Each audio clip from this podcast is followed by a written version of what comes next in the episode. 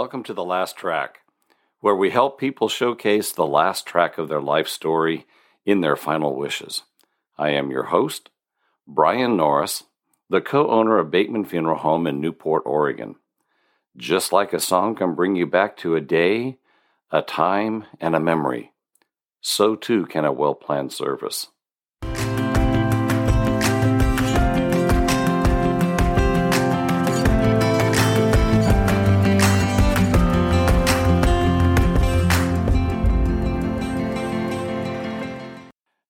Today, we're going to be talking about grief, uh, specifically holiday grief. And boy, it can be really difficult during this time of year, during the holidays. And we're going to talk about a few things that can help with grief.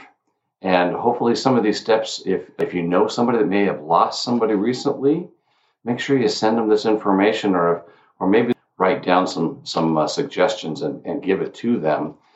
Let's talk about grief.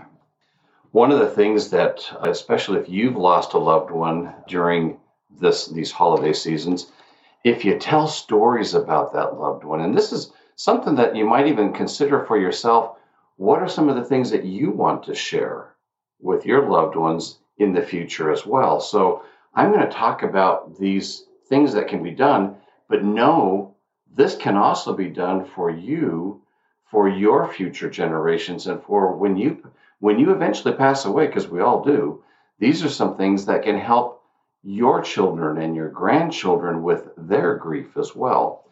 So, when I'm talking about these suggestions, think about these are things that I can do for my loved one that has passed. So that helps me and my family through that grief process, as well as think about doing this yourself about you for when you pass away down the road. First off, stories. Stories is one of the greatest gifts that you can give to your children and your grandchildren, your great grandchildren, about your loved one who's passed away, as well as yourself. These stories can include things like, well, where did you meet your loved one that has passed away? How old were you when you met that person? What were you doing when you met that person? Some other things are like, what school did you go to? You know, it's interesting. My grandparents, when they went to school, you know, they were born in 1911 and 1910. Oh my goodness, schools were totally different than what they are today. And it might be interesting for your children and your grandchildren to learn about what kind of school did that person go to?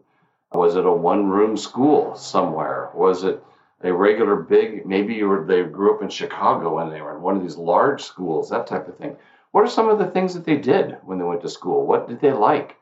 You know, one of my grandmothers, she actually had to go move to Portland, become a maid, and be a maid while she was going to high school in order to get through high school because they didn't have a high school in Philomath, Oregon at that time. So those are some things to talk about. What kind of car did you drive? What was the first car that you drove? Was it one that you loved? Was it one that you hated? Was it one of those, you know, stick shifts? Was it three on the tree or was it a push button automatic? Was it a, you know, four on the floor? And and did it have a clutch? uh, what is a clutch? You know, those types of things. Talk about that.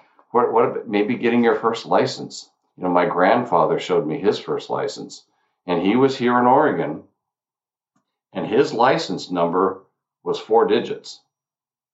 That's pretty amazing. Four digits. It was it was like one thousand something. I can still remember seeing the license that he had. Uh, that was pretty cool. Where's the first place that you worked? You know, as I'm telling my grandchildren stories about me uh, having a paper route, they're like, "What's a paper route? What's a paper boy?" You know, they, they have no idea about paper boys. I was nine years old when I first started working. You know, how old were you when you started working? What did you do? What did your loved one do? Those are some great things.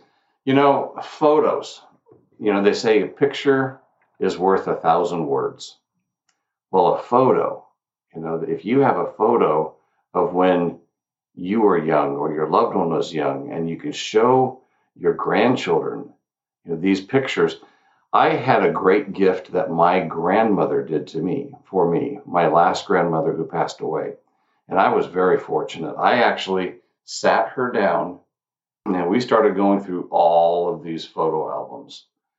And I didn't get through all of them, you know, because today it seems like nobody prints pictures and nobody puts them in a photo album. They're all digital.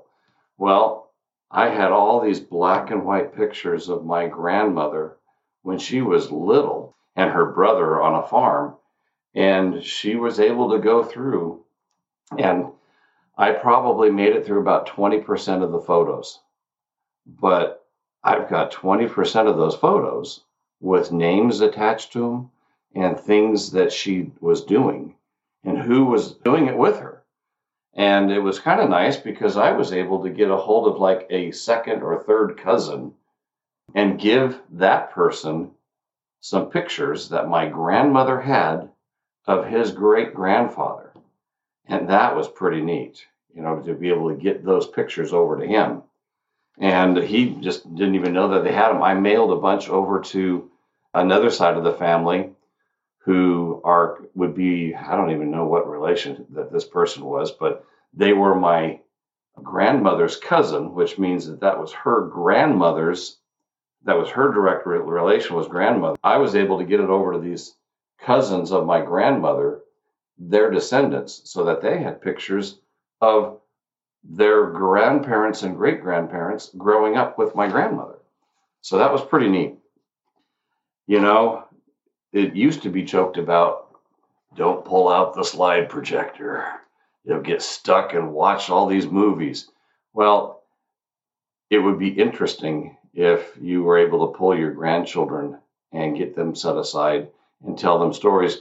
Get those slides out, get the slide projector out, make it fun, get some ice cream, get some popcorn, that kind of thing, and tell stories. Because as you're going through those slideshows, first off, the grandkids aren't even going to know what that is. So that'll be fun just in itself. They'll be looking at these things going, What is this?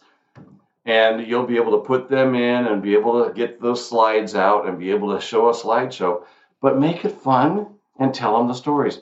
Another thing that my mother in law did is she put together a family trivia game.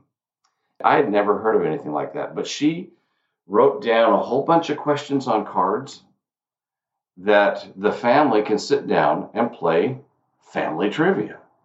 And things are going to be it's like what was grandpa's first car? What's grandma's maiden name? Those kinds of things. I mean how hard is that to figure out? What a maiden name? First off again kids are going to be like what's a maiden name?